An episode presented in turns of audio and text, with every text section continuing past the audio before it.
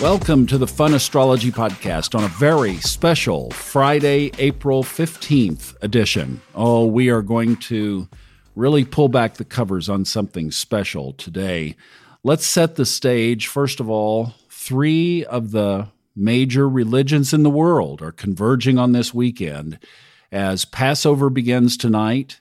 This is Good Friday, with Sunday being Easter and also Ramadan started on April 2nd and continues until May 2nd. Three of the holiest celebrations of the year. And this is one of the things that dawned on me about the chart that we're going to be looking at over the weekend is that with not only the energy in the sky, we have billions of people around the earth sending incredible energy into the sky and as we pick this chart apart, there's something that comes back full circle that I think is just extremely special. So I've did a YouTube on this. If you'd like to see the visuals, this is almost one where a picture is worth a thousand words, but let's do the thousand words as well. So today there's not much in the chart except the moon still in Libra. Everything else that we've been talking about, the structure of the chart today is pretty much as it has been. Now, we're going to come back to the structure of today because I want to use it as a base. But let's also talk about the other significant thing this weekend. In addition to all these holidays, we have a Yes, don't forget, full moon tomorrow, Saturday. That officially happens at 2:54 p.m. So, if you're one of those who has picked up the howling at the moon habit, tomorrow night would be a great time to do it. The moon will be at 26 degrees 45 minutes in Libra, opposite the sun at the same position in Aries. Okay, so 26 degrees. Well, what else is close to that? Jupiter and Neptune, you better believe it, at 24 degrees in Pisces. Now that's interesting because that's a quincunx aspect. 150 degree quincunx aspect. And since last night, Pisces has become quite the stellium because Mars moved in there at 11:05 Eastern yesterday evening. So now we have four planets in Pisces: Mars, Venus, Neptune, and Jupiter. So that quincunx is going to bring up some things that might be on the shadowy or unresolved or more difficult side of this aspect. And I want us to tuck this away because we're going to fold this back into today's chart. We're going to use today as the base, but just keep in mind tomorrow with the full moon, a quincunx between the moon and Jupiter Neptune. So if you like to do full moon ceremonies on the full moon, then schedule up tomorrow afternoon 2:54 p.m. Eastern Time.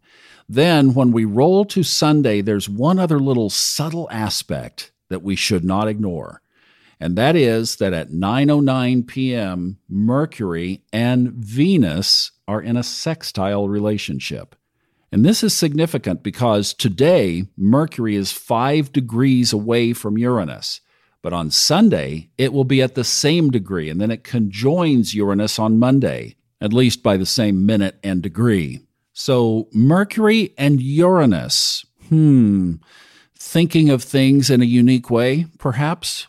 looking at the unobvious, looking outside the box, perhaps in areas of our life that might be served by that quincunx, or something that might be tied to Venus. Because as we bring this all back, full spectrum, on this, one of the most powerful and celebrated and looked forward to weekends of the year by individuals and families all over the globe, all celebrating in some kind of higher vibration spiritual attunement in their own ways, sending all that energy up into the sky. In today's chart, we have a yod. And I'll tell you, I get so touched by this. The moon, we've just been mentioning, is at the top of the witch's hat and at the base, we have Venus and Mercury slash Uranus. The yod, as we say it in Western slang, or yod if you were speaking in Hebrew, is the 10th letter of the Hebrew alphabet. its connotation is hand, and that's where we get the interpretation of a yod as being the hand of God. I looked at a couple of websites related to how this is interpreted in Jewish tradition.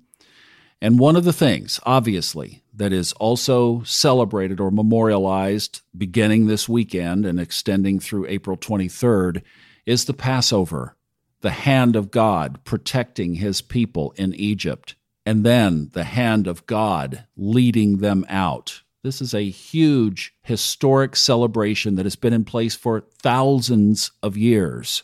And the metaphor, even in our uncertain times as today, that here we have on this special blessed weekend, the hand of God shows up in the sky. And it basically says for those who are living a conscious, attuned life, those who are listening, those who are following the stars in the sky and their clues and their map, that the hand of God is going to lead us through these times, just like it did then in those times. I could not think of anything more fitting than a yod on the day that Passover begins, the day that Christians memorialize the cross, and the day that is almost in the middle of Ramadan, the holiest Islamic day of the year, with fasting, reflection, charity, and prayer as part of their celebration. One source, many manifestations, and for all of us, a message of hope. However, whatever you are doing this weekend, I wish you the blessings of the universe and the hand of God on your shoulder. Thank you so much for listening.